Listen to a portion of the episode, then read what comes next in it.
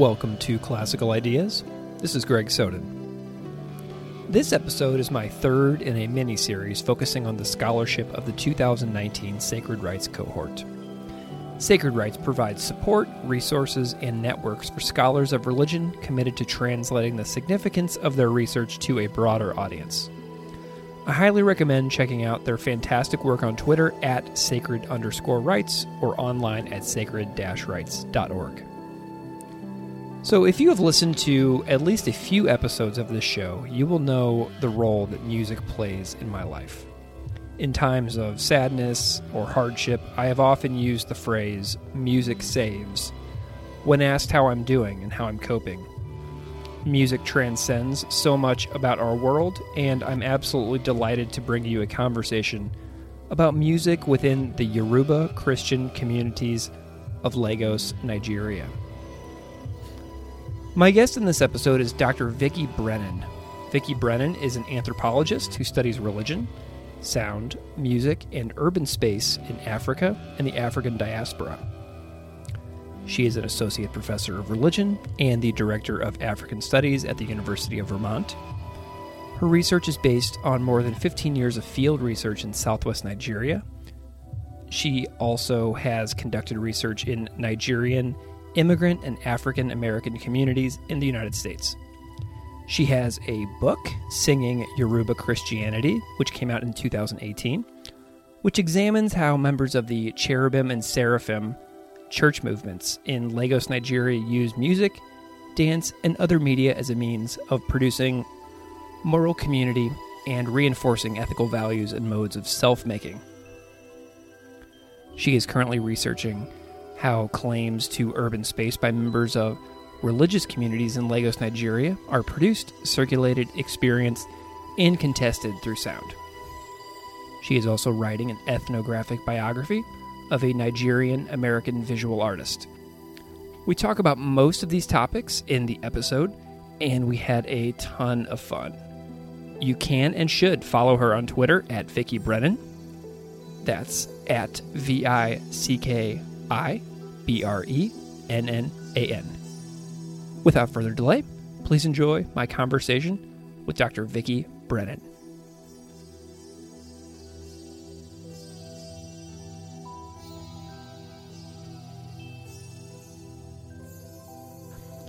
Dr. Vicki Brennan, welcome to Classical Ideas. Thank you for having me. It is wonderful to have you on the show, and I'm hoping you can spend a moment and introduce yourself to the audience however you see fit. Okay, great. Well, um, hello to all the classical ideas listeners out there. I'm Vicki Brennan, and I'm a professor, associate professor of religion at the University of Vermont. I um, am actually trained as an anthropologist. I have a PhD in anthropology, and I um, research and teach about issues concerning um, sound, uh, religious uh, theories of religion um, and religions in Africa and the African diaspora. I also have um, projects that I new projects that I'm developing, which are about art and materiality. But I'm not sure I'm going to get to talk about those so much today. well, mm-hmm. you have such a wide range of interests. I mean, you mentioned religion, anthropology, sound, music, uh, also urban spaces in Africa and the diaspora. And you know, there are so many questions that I could ask you about how you got interested in each of those fields separately. Um, and then I'm also curious, like, how they merge together. Like, do you have any, like, uh, you know, major academic stepping stones and turning points along the way for these different fields? Yeah. So, I mean, in many ways, this all comes together through my sort of academic biography, my, like, how I started training to um, become a professor of religion, um, which includes no degrees in religion, actually. Hmm. Um, something I like to to tell my students. Um, but yeah, so I um, I went to college to study music, and I was a clarinet performance major. But I did a Bachelor of Arts in Music because I thought that I wanted to be a music journalist, mm. and um, along the way, I got shifted away from journalism, or it was like, you can do journalism, but why don't you go do this graduate work in ethnomusicology? Mm. So I after I finished my BA, I went and did a master's degree in ethnomusicology, which is the it's the the study of music from cultural and social perspectives. Um, it's it's like the anthropology of music. Um, and so then, as I was doing my degree in ethnomusicology, I decided that I was really interested in um, more of the questions that were central to anthropology. And so that's when I went to do a PhD in anthropology. And so it's really um, because of, you know, it's that sort of educational trajectory that led me to. Um, well, I mean, there's also the story of how I got a job in religion when I always thought I would get a job in a music department. Mm. Um, and it's it has to do with the topics that I study and as well as the interests that my particular department had in uh, allowing space for somebody who focused on anthropology and music and sound and Africa. I'm really interested in your musical background because I'm a huge music fan myself. Um, what role does music play in your life? Like, how far back does this go for you? Well, okay, so I started playing the clarinet at the age of 7 mm-hmm.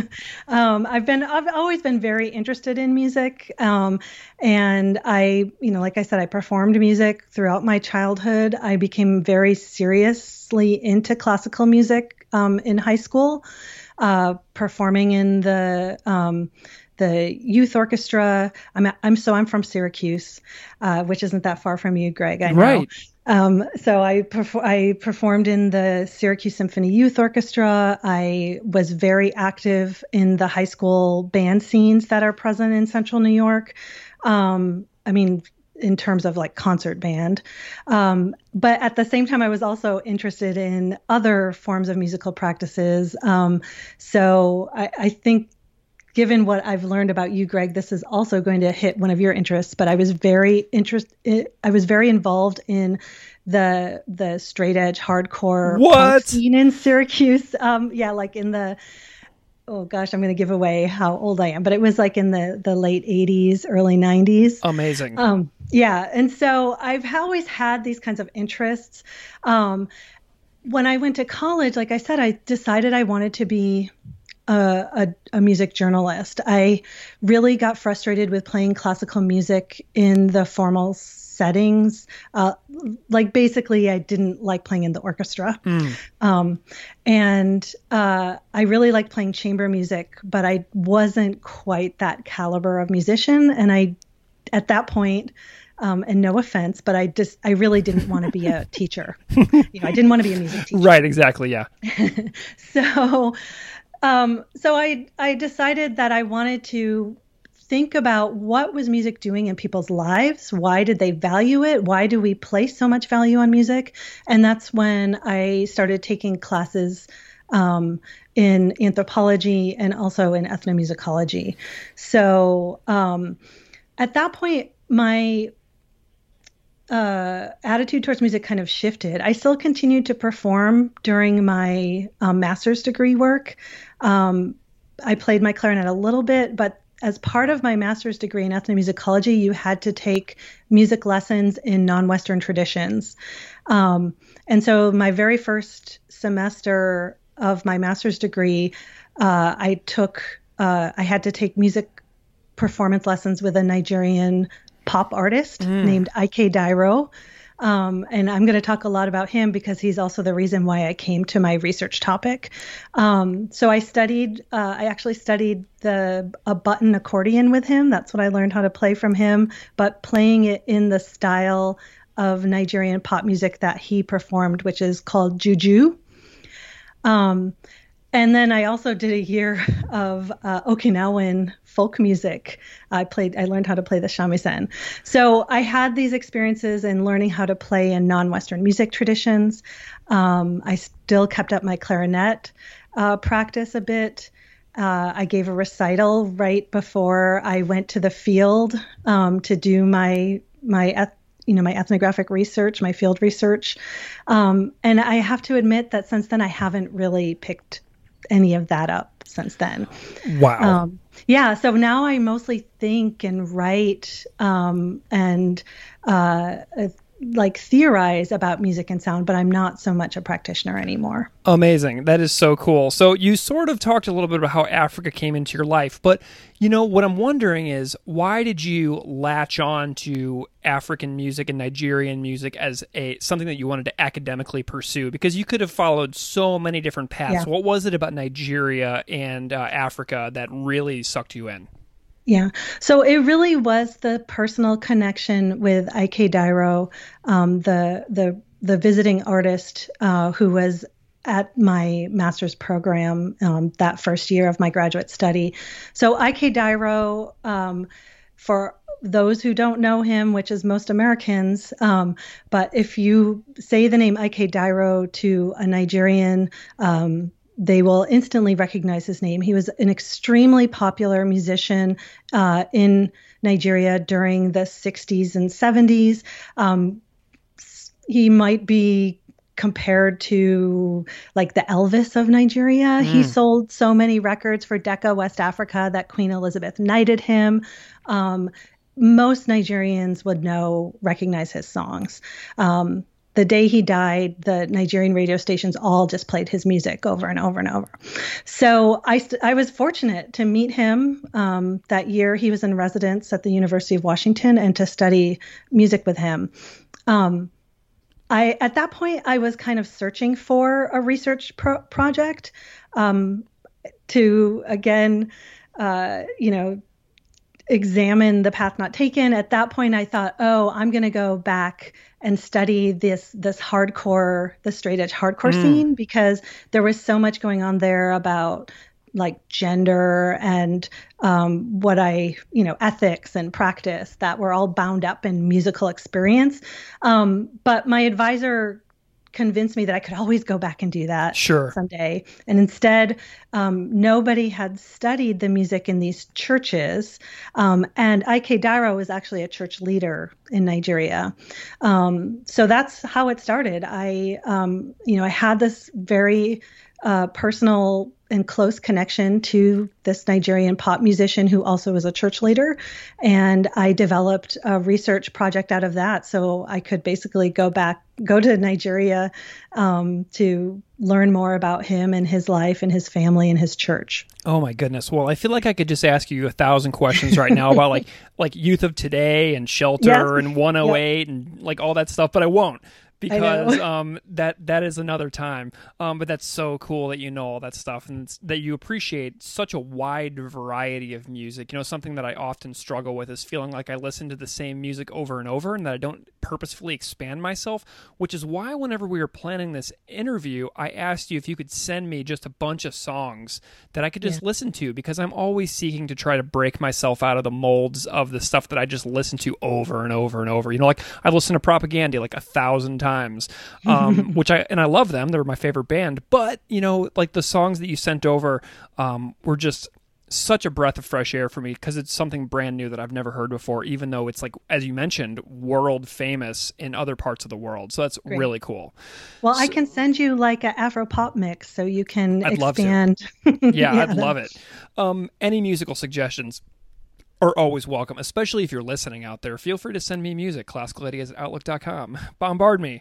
Um, awesome. So, um, you are the reason why we're talking today is not only because of your amazing work, but also because of your involvement in a fellowship um, with the Sacred Writes Public Scholarship and Religion organization with um, Dr. Liz Bucar, Dr. Megan Goodwin, and the whole organization focuses on bringing scholarship to the greater public. And that's why I do this podcast because I can have people like you on, have great conversations like this, and then send it out into the world free of charge for anybody who wants to listen to it, um, just out of sheer curiosity.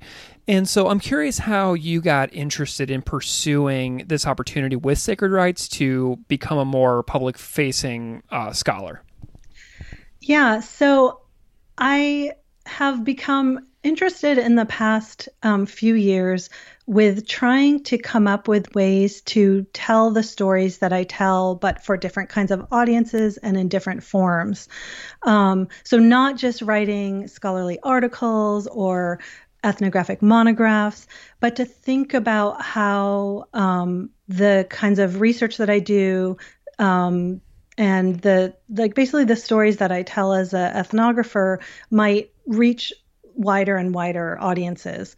Um, I mean, on a more personal note, it, it this is something I, w- I started thinking about. Uh, I was talking to a family friend about my book, and I know we're going to talk about my book yeah. in a little bit, but my book was this big like burden that I carried for a long time because it took me a while to finish writing it.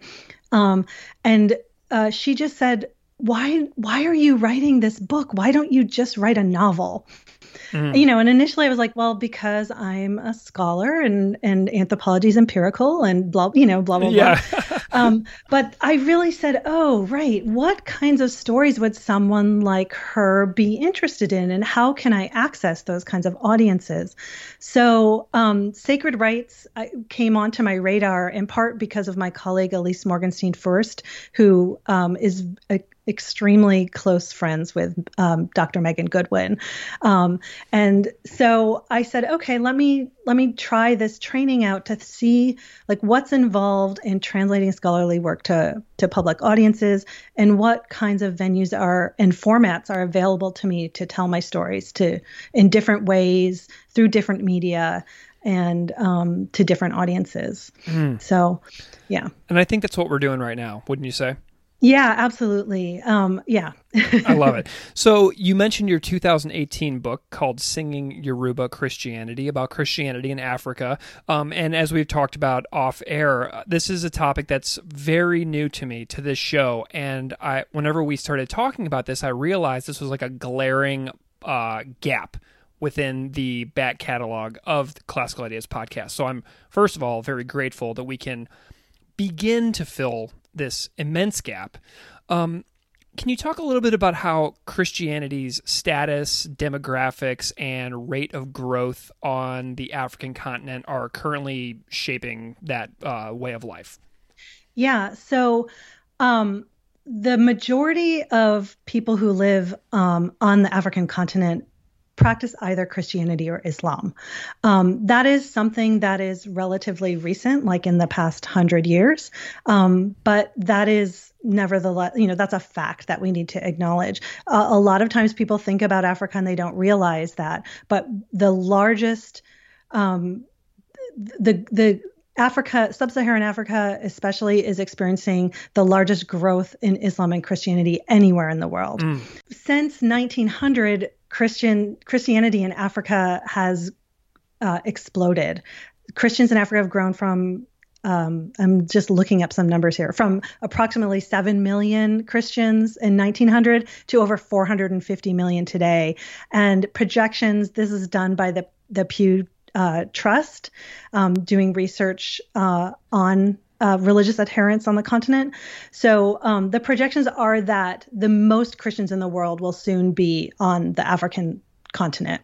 So um, so this is this is something that has to be reckoned with, right? Um, it, that the real um, importance that these religions that originate outside of Africa play in the lives of Africans today. For me, one of the the well what what became the interesting thing was how did how did Yoruba people this is a, a community of people who live in southwest Nigeria how did they come to be Christian and how did Christianity come to be meaningful to them? And so that's really um, one of the the key dynamics of my research. And as I suggest or argue in my book, um, music played a really crucial role in the way that Christianity um, became Yoruba. Interesting. Okay, so you mentioned to me in an email before that Christianity in Africa has aspects of syncretism and hybridity. And I'm curious if you can explain that a little bit. How does the local context matter to how Christianity is practiced in different parts of the continent? Right. So so some of this has to do with this the history of Christianity in Africa. So as I just said earlier, right, um, it's since 1900 that Christians have, ex- you know, Christianity in Africa has experienced this exponential growth. Mm-hmm.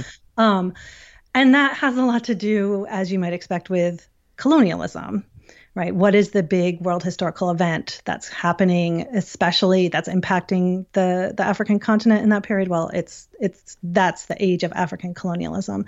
So, um, Europe, there there forms of Christianity does do exist on the continent prior to European colonialism, but the majority of African um, Christian practices are really impacted by that colonial encounter, um, and especially by the way that missionization worked hand in hand with the political um, and imperialistic processes of colonialism. So, um, what's interesting, what was interesting to me about the the churches that I ended up studying was that they were they're churches that are known among scholars of Christianity in Africa as African independent churches. Mm-hmm. Um, so they broke away from those mission churches early in the 20th century. Um, actually, interestingly, given what's going on in our world right now, it was um, in the context of um, post World War One, the Spanish flu epidemic mm. or pandemic, um, and other factors that a large number of African Christians started experimenting with more um, what we now would call Pentecostal um, faith-based uh, uh, faith-based healing practices um, and other kinds of modes um, that were not necessarily allowed in um, mission churches. Um, and for the Yoruba, the main mission churches were uh, Anglican churches from the UK because Nigeria was colonized by the British. Um, and so these African converts were looking for new kinds of of ways to practice Christianity that would meet their immediate needs for, um, you know, seeking health, seeking protection from uh, external spiritual forces, um, witches, wizards, aspects of indigenous religion that were seen as potentially harmful. Um, and so Christianity possibly offered a mode of protection from those spiritual forces. Um, and also just like I said, seeking um, health and well being. And so, this is where this aspect of syncretism and hybridity comes in, where a certain kind of Yoruba worldview, when it comes to what religion is and what religion does, uh, integrates or mixes in with um, Christian practices, Christian uh, ideas, uh, Christian modes of being. Um, and so that's a big part of what these African independent churches do is that they, um, especially in the, the early part of the 20th century, but through much, you know, up until about the, the 1980s, um, they were uh, offering these very dynamic worship sessions, um, prayer sessions, healing sessions in which people could improve their lives, could seek health and well being, um, and could work to protect themselves from. Uh, from their enemies, both spiritual as well as physical. Mm, interesting. Well, and one of the things that I was thinking of whenever we were planning our conversation was uh, you know who the Yoruba are. Because like if you read certain you know like big trade books about world religions oftentimes there will be like a chapter just titled Yoruba. So yeah. there's like all these like indigenous practices that are found within the region that are specific. But um so whenever I was reading uh, Yoruba Christianity I was thinking about it in terms of like an almost like an interfaith play. And so I was having a mistaken notion about what your work was about um because of some of my own misconceptions and gaps in knowledge about what religion is like in the African continent. Yeah. Yeah. So um, the Yoruba are one of the three largest ethnic groups in Nigeria. Um, Nigeria is the most populous uh, country on the African uh, continent. Like there's so you know the the the, the largest uh, population, um, and the Yoruba are one of the three largest ethnic groups. Um, and um, they had their culture, religion, language, artistic practice had this really big impact um, on uh, Black religions more generally because of the slave trade.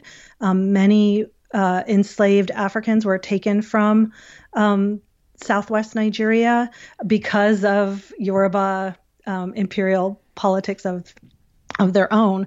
Um, and so, in places like Cuba, Brazil, um, even to some extent Haiti, right, Yoruba religions become uh, part of these African diasporic practices of Santeria or Candomblé or Vodun and others, Orisha and Trinidad and Tobago, et cetera.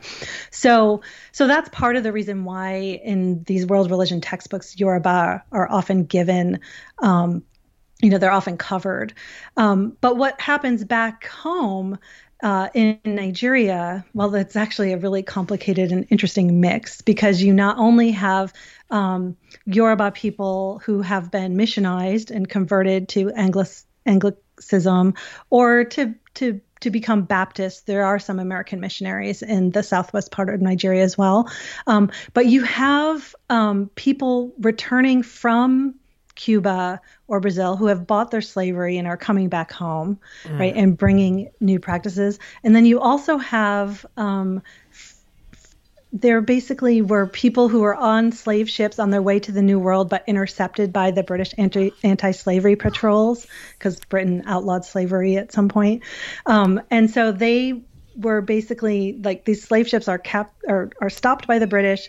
All of the, the the enslaved people on board are offloaded in Sierra Leone, and they're they're sort of mass converted to Christianity, and they return home. And so you have this really interesting mix of of people who have this really complicated um, relationship towards indigenous religion, um, who have who have been converted to Christianity, who are doing the work of translating the Bible into Yoruba and translating Christian practices for new Yoruba converts, like seeking new Yoruba converts. And so it's like out of that mix that the churches that I ended up doing my research with um, emerged. And um, so if you want to think about, right, it's not, it's, I mean, it's, there's still very much Christian churches, mm-hmm. um, but they translate Christianity through the needs and the impulses of of Yoruba communities. Mm. So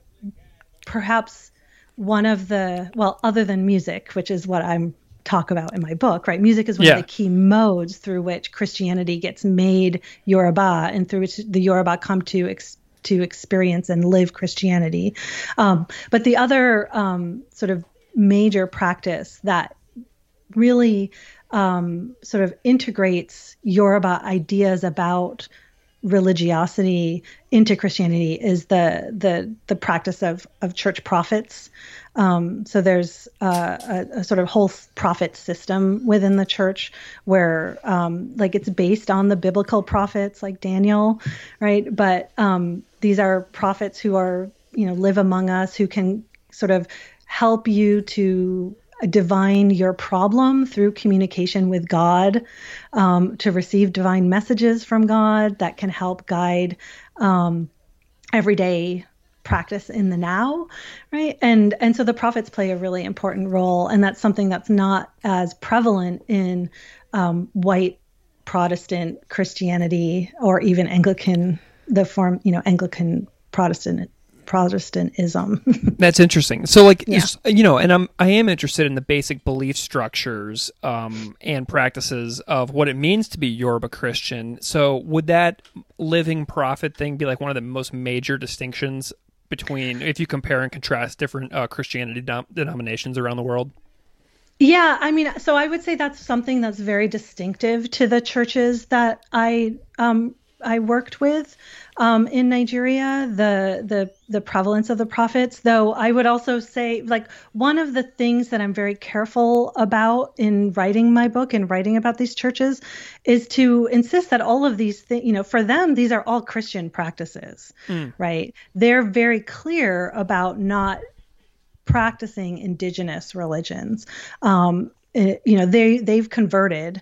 Um, in many of them now, especially in like the last 30 years, um, for reasons we can talk about later, have adopted some of the language of of uh, being born again. Right. Right. But it's about rejecting your past and accepting this new religion.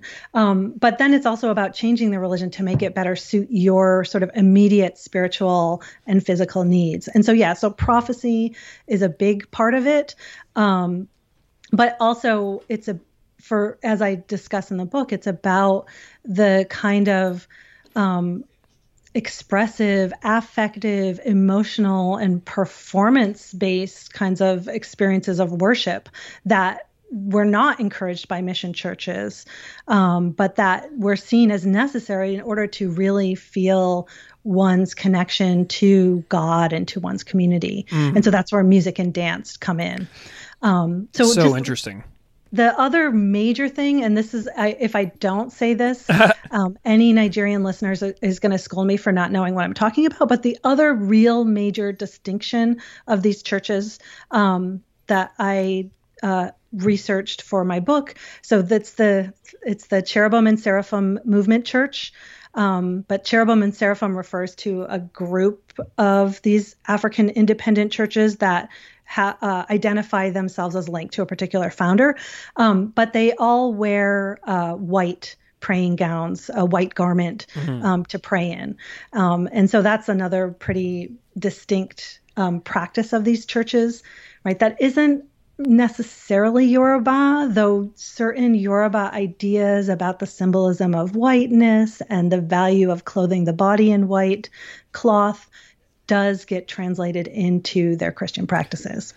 Uh, and you know, I was thinking about a conversation I had with my dear friend David Ampanza about this a couple years ago, and he was very, very clear and painstaking to me in his detail about how these movements are rejecting the indigenous practices and how that's such a big deal. Yeah, and I that's why I'm trying to be very careful here. Just, I mean, that's part of why I'm trying to be careful here, but also why I'm saying like this is Yoruba Christianity. Yeah. And both sides of that are really important. Um, there, you know, I, I, think we'll talk a, a little bit later about the way that Pentecostalism has exploded on the continent in the past like 25 to 30 years. Um, and the churches that I studied, which are kind of earlier Pentecostal shift in Christianity in sub-Saharan Africa or in West Africa specifically, um, they have come under a lot of criticism by Pentecostals for not being proper Christians. Mm. Um, and I think you know that debate is actually speaking to sort of broader dynamics of what is religion doing in these spaces and how are people using religion to negotiate new kinds of conflicts and crises um, that they experience.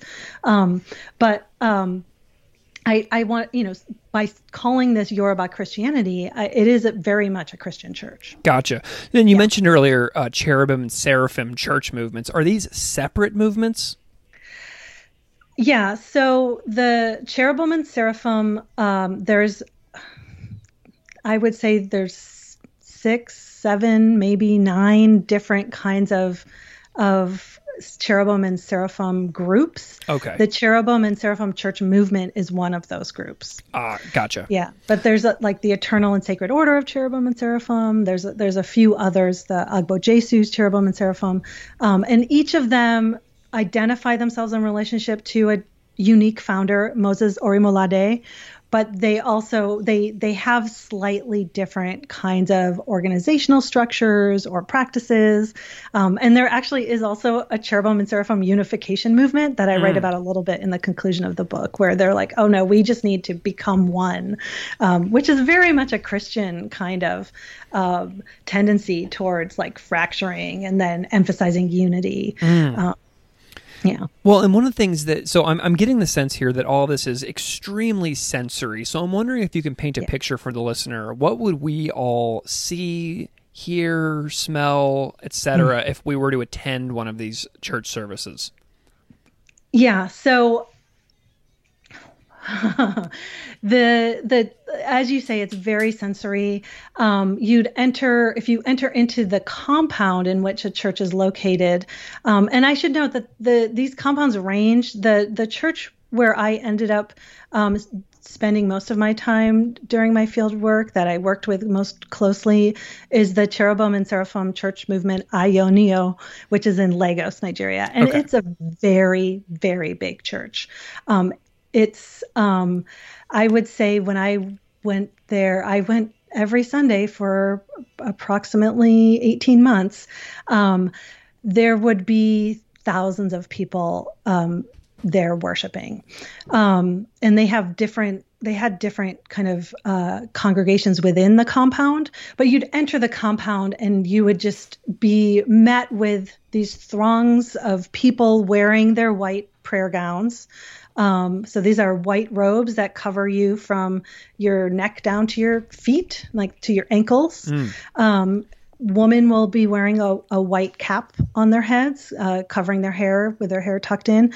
Um, and then the other distinctive feature of people's appearance is that you don't wear shoes when you enter into the church. So um, people all in white, taking their shoes off, rushing into the church. You would also be met with um, especially at the Ayo Ni O Church, a, a wall of sound. Mm. Um, there's loudspeakers all around the church compound that are that's broadcasting what's happening inside, and the church choir um, would be you know the church would start with at least an hour of singing and dancing so um, this is a large choir with you know at least 100 different voices um, men and women uh, three or four electric guitars, bass guitar, a drum kit, an organ, uh, a set of, of talking drummers playing, um, and congas, right? So a full uh, full wall of sound, of singing, of music, um, and of dancing. Um, and that, you know, in addition to that, you'd have the things like, um, well, the heat of Lagos. Lagos is a tropical city. Um, the humidity, uh, the incense that's used inside the church, right? And so it's part of what happens when people go to church each Sunday to participate in um, worship services is this like full engagement of all the senses and the use of, of music specifically to help connect people um, to this worship space and to all the people together worshiping, and then ideally to God. That is so amazing. Well, and you write in the book that the cherubim and seraphim church movements use music and dance as a means of producing a moral uh, community, and how that that reinforces ethical values amidst corruption surrounding mm-hmm. them. And I'm curious if you can elaborate a little bit about how music serves as building a moral community and how music is moral and how does it reinforce morals to this particular group. Yeah. So so just a little nerdy um, religious scholar kind of thing, but Love with that. moral with moral community, I'm pointing to Durkheim and sort of Durkheimian ideas about the way that religion uh, sort of reinforces community values and and and and constructs um, uh, sociality, right? Uh, a sort of embodied form of sociality via ritual. Um, I'm also drawing on the idea about ethical values, right? So trying to, sorry, I'll be a little nerdy again, but totally trying to sort of marry that Durkheimian sociological uh, uh, interpretation of religious practice with a kind of more Asadian disciplinary um, practices, right? That by allowing one's body uh, to be engaged in certain kinds of bodily practices, one remakes the self in line with the values of that community. Um, and so, what I look at in the book are the ways that music is used to create an ideal kind of person through cherubim and seraphim worship practices, but also through things like choir rehearsal or Bible study classes um, or other modes of engagement with other members of the church so that you um, worship in the right way and by doing so become the right kind of person a person who's not corrupt a person who uh, shares certain kinds of social values with other members of your community, who looks out for each other. Um, and this is all standing in sort of relationship to what's happening in Nigeria. Uh, well, during the time of my research, which was the early 2000s, um, the is a moment of democratic transition. Um, so there's a lot of kind of political and economic possibility, but people were still experiencing a lot of insecurity. Mm. So is this a is talking about the the moral community? Is this a direct critique of greater the greater Lagos area in any way? Um, well, I think that it's it's I wouldn't say it's a direct critique. I think that what they're saying is that there's a lot of stuff out there in Lagos that one could um, could get one into trouble, mm. right? That one can experience poverty, one can experience addiction, um, one can uh, experience all these temptations because of poverty um, that would lead you to not to you know to steal from your neighbor, for example, or to use some sort of money magic to steal to, to to harm someone that you're jealous of, right? Which is a, a sort of common uh, sort of West African uh, kind of spiritual material uh, idea that swirls around. Um, if anybody, if you if you're interested in seeing it, watch any Nollywood film. The mm. Nollywood is the like third largest film industry in the world. It might even be second now. I don't know. Um, it might be bigger than Hollywood. Um, the, these are the themes that are taken up in these Nolly, Nollywood films. Excellent. Um, so yeah, so the church is like by coming to church every Sunday by singing the same song together and doing it correctly, one can ensure that one isn't part of those corrupt, uh, you know, harmful practices out there. Okay, gotcha. Um, you know, and you also mentioned in the book that singing the same songs in church mm. together as a group can create uh, what in your what in the Yoruba community is known as a good life. And there's a specific term associated with that in the book that I'm not even going to. Tr- I just want you to pronounce. Um, I'm guessing alafia. Yes. yeah. Can you tell me about this Yoruba term for good life and what that means within the concept of this church? Yeah, I mean, alafia is a great it's a great world word, and it's not. Um, I'm not a uh, a sort of linguist by any means, and my Yoruba is mm, pretty basic, uh, especially now that I it's been a long time since I've had an extended uh, stay in Nigeria. But alafia generally refers to a state of of complete well-being. It's peace, it's health, it's happiness, um, and uh, it's you'll. I mean. It, it's common to you know you'll find it in Yoruba indigenous practices. Um, they'll talk about alafia and some of the diasporic practices as well, but it's really the sort of state you aspire to be. I mean, a common Yoruba greeting, the way that you would um, uh, greet somebody if you just were seeing them for the day, is "She alafia ni," which means are you do you have do you have alafia? Do you have well-being? Is mm. everything okay? Um, and uh, so this is this is this good life, this ideal, um, is what the sort of participation in church worship strives for. Um, to you know, recognizing the reality of the world that it's really hard to achieve alafia when you've been in you know you to get to work you have to sit in traffic for three hours that there's a risk of armed robbers on the road that might steal your car or if you're on a bus your personal property might be stolen or your body might be harmed, right? And so this is about a, a kind of religious um, and very embodied way of maintaining that sense of well being and a good life. Very cool philosophy. Now, mm-hmm. I want to spend a little bit more time together in the time that we have left talking about a book that I know that you're completing right now about commercially recorded Yoruba gospel music in Nigeria, which is so cool. Um, mm-hmm. So, this industry dates back to what, the 1920s? Well, so technically, I um, I don't think any uh, night. Right, so the recordings made by J.J. Ransom Kuti were made in the 1920s. Um, most people wouldn't call him a gospel musician. They would say, oh, the gospel music industry really starts in the late 60s when mm. the Nigerian music industry really takes off.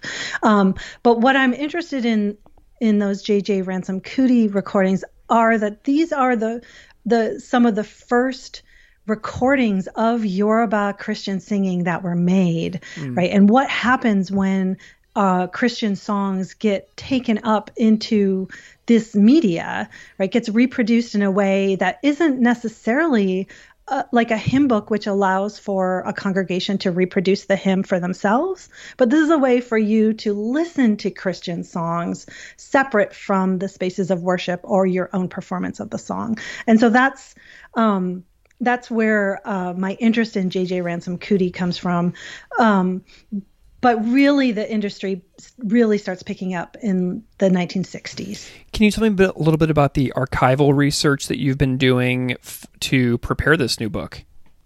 Yeah, so the um, the the archival research that I did uh, was mainly on the Ransom Kuti recordings, um, and I think I mentioned to you yeah. in our correspondence that uh, when I wanted to hear them, I actually had to go to the British Library, and now they're all there on YouTube. Yeah. So if you want to hear them, you can just go to YouTube, which is just amazing. But I actually remember so I was in the British Library um, listening to the recordings, and you had to, you know, request them to be played. They were still, I think, on some reel to reel recordings or something.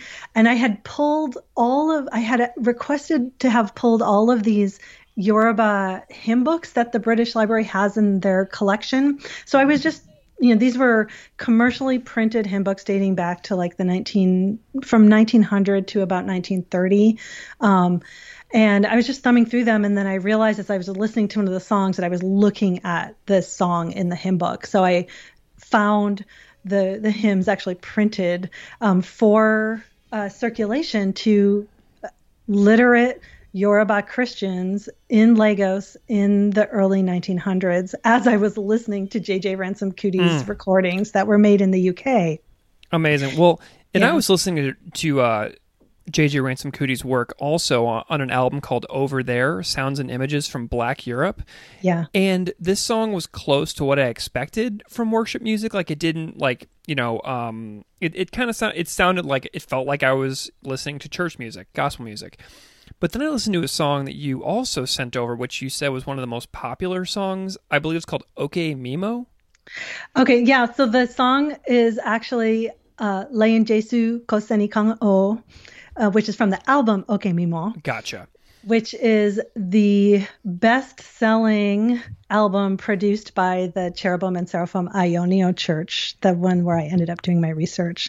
So they, um, that church uh, has more than now it's like more than 30 commercial recordings of their own choir that they um, that have been very successful um, but oke mimo is the one that um, that was their by far their most popular album and that song everybody will know that song. Well if i tell a nigerian person i'm or a yoruba person i'm researching that church they'll start singing leyin jesu. I mean it's so dancey you know? It's almost like it's yep. got it feels like it has like a lot of uh, caribbean influence as well. It feels like there's some reggae tones in there. Um, yep. can you tell me a little bit about the range of sounds like that we would hear if we're listening to this yoruba christian music? Because this is like so fascinating to me yeah, so that's part of what I write about um, in the, well, what I am writing about in the gospel music book.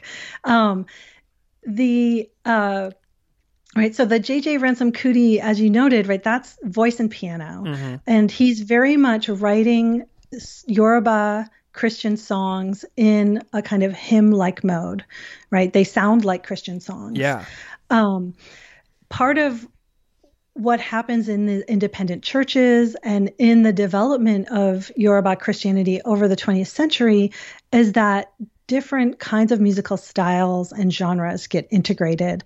And so, for example, the cherubim and seraphim are very well known for allowing um, certain kinds of Yoruba drums to be used during church worship. I think I mentioned that um, when I was discussing the sensory experience of worship, that the talking drum would be used. And I do want to note that it's there's a variety of Yoruba talking drums.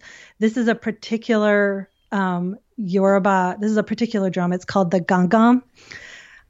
I, this is more technical maybe than I need to get. Totally but, fine. Go for it. The there's right the the some of the talking drums will be too spiritually powerful like too powerfully connected to Yoruba indigenous religion to be used in church, mm. but the gangan has become more integrated into Christian practice, and it still can speak the Yoruba language. Um, Yoruba is a tonal language, and so there's a lot of drum drum language uh, continuum uh, that goes on.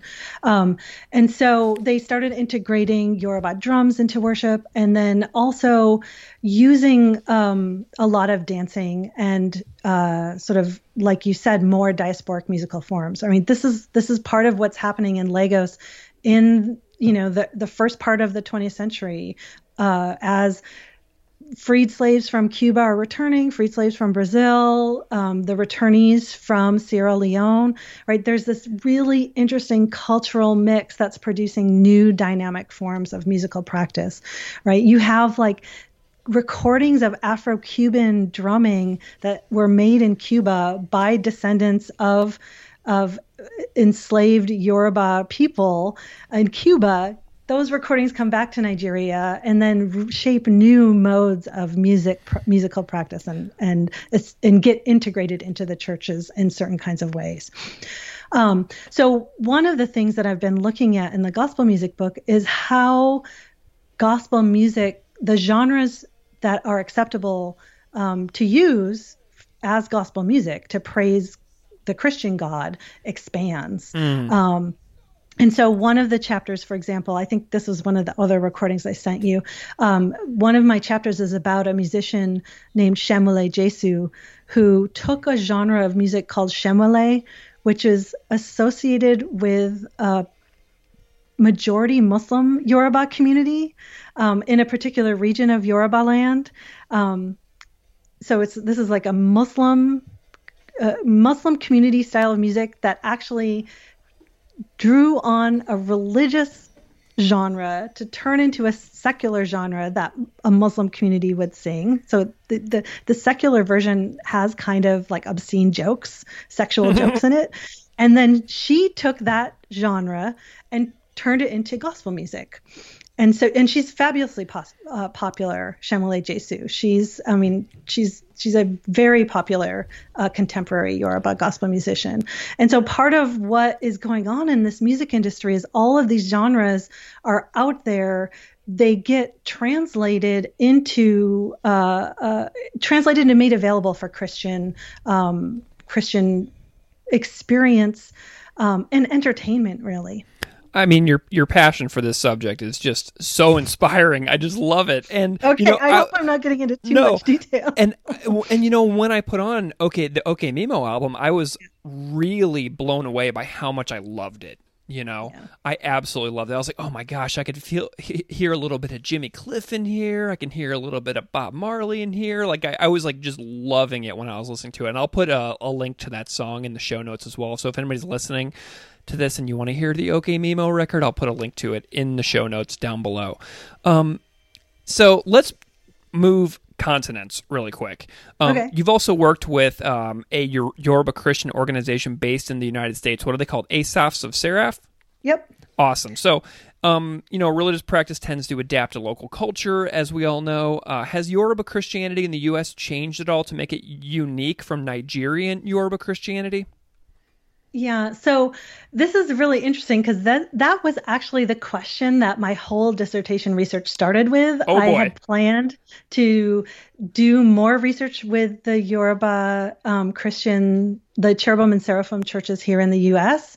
and looking at how they maintained their connection back to Nigeria. So it was like a new African diaspora um, issue, and then I ended up just realizing that I had so much to learn about Nigerian about Nigeria, about Yoruba, about Yoruba Christianity that I ended up spending, you know, that like I said, 18 months for my dissertation research, just living in Lagos and um, going to church a lot and church choir practice, Bible study. Wow. but a lot of other things, you know, I, I had a lot of fun in Lagos. You were embedded. I, yeah, I was embedded. Um, and so one of the things that I did learn through that was that, um, you know, they there were groups of uh, you know church members based here in the U.S. and in fact, um, a number of the musicians that you hear on that Oke Mimo album uh, are are actually based here in the U.S. now. They they left Nigeria. Oh, I'm I can't remember the exact date, but it was in the late 90s um, to, to do a kind of evangelical um, outreach to Nigerian American communities here, Yoruba American communities in the U.S. Um, and many of them ended up uh, staying in the U.S. rather than returning back to Nigeria. Um, so, in fact, the the choir, the director of the choir of the Ayo Ni O Church in Lagos, the overall choir director, actually lives in New York City right now. Hmm. Yeah. So the Asaphs of Seraph is uh so this the there's cherubim and seraphim uh, members of the church living across the United States, um, often in very um, sort of small or isolated communities, though there are large Nigerian American communities in places like Houston or New York City. Um, but uh, the Asaphs of Seraph was envisioned as this kind of yearly um, reunion and spiritual revival, you know, religious revival that members of the church could come together once a year to to sort of reconnect um, with each other and with the the church. And um, so they meet in different locations in the U.S. each year. Uh, they did have one summer where they actually met in Lagos, um, and it's a way of reconnecting with um, the the religious practices that they you know that they ha- they they engage in in Nigeria, but that are more limited here. Um, now, you asked about how they adapted to local culture here in the U.S. Yeah. And it's been interesting to to trace some of that. Um, so one thing is that uh, a lot more English is used uh, in the U.S.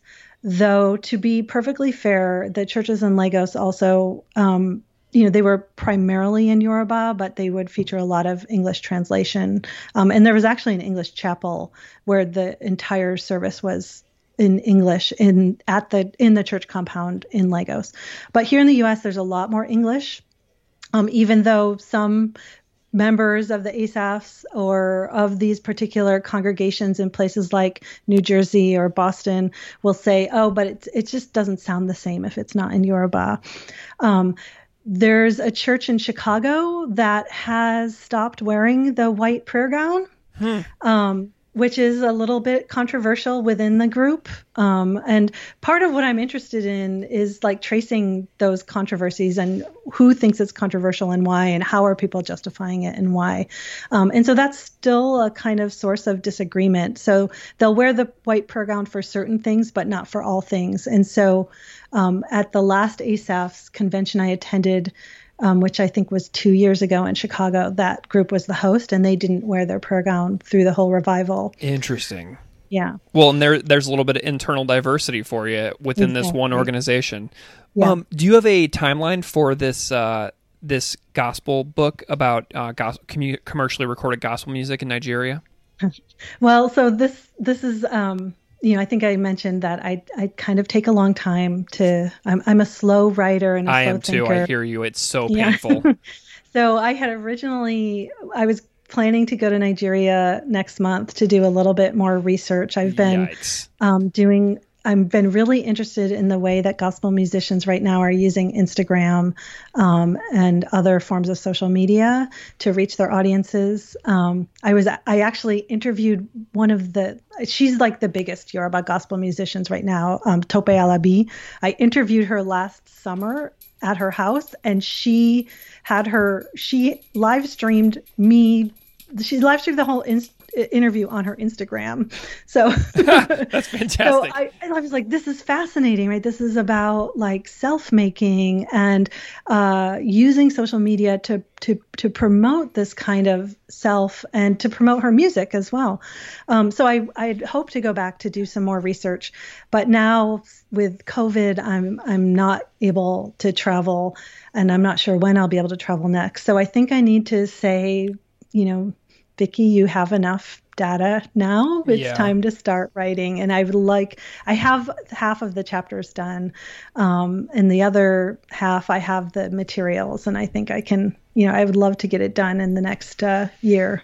Well, in the spirit of public scholarship, you know, tying back to your Sacred Writes Fellowship, um, where can people find you if they want to follow you, know more about your work? Because you cover such a an interesting range of topics that I think that a lot of people may find uh, they want to know more about what you do. Oh, thank you. Well, so I um, I am on Twitter.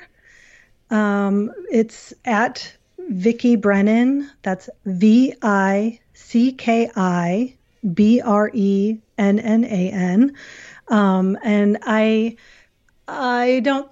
I'm not the most active Twitter user, but I'm there and I'm often um, tweeting out things.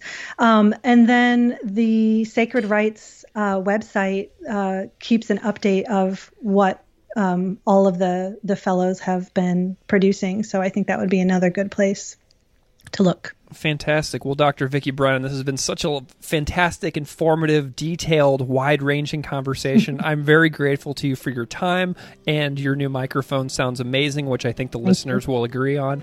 Um, so, thank you so much for coming on Classical Ideas and having a great time with me today. Thanks for having me. This was a this was a great conversation, and uh, yeah, I'll, I'm hoping I'll I'll come back again. We can talk about some of my other projects.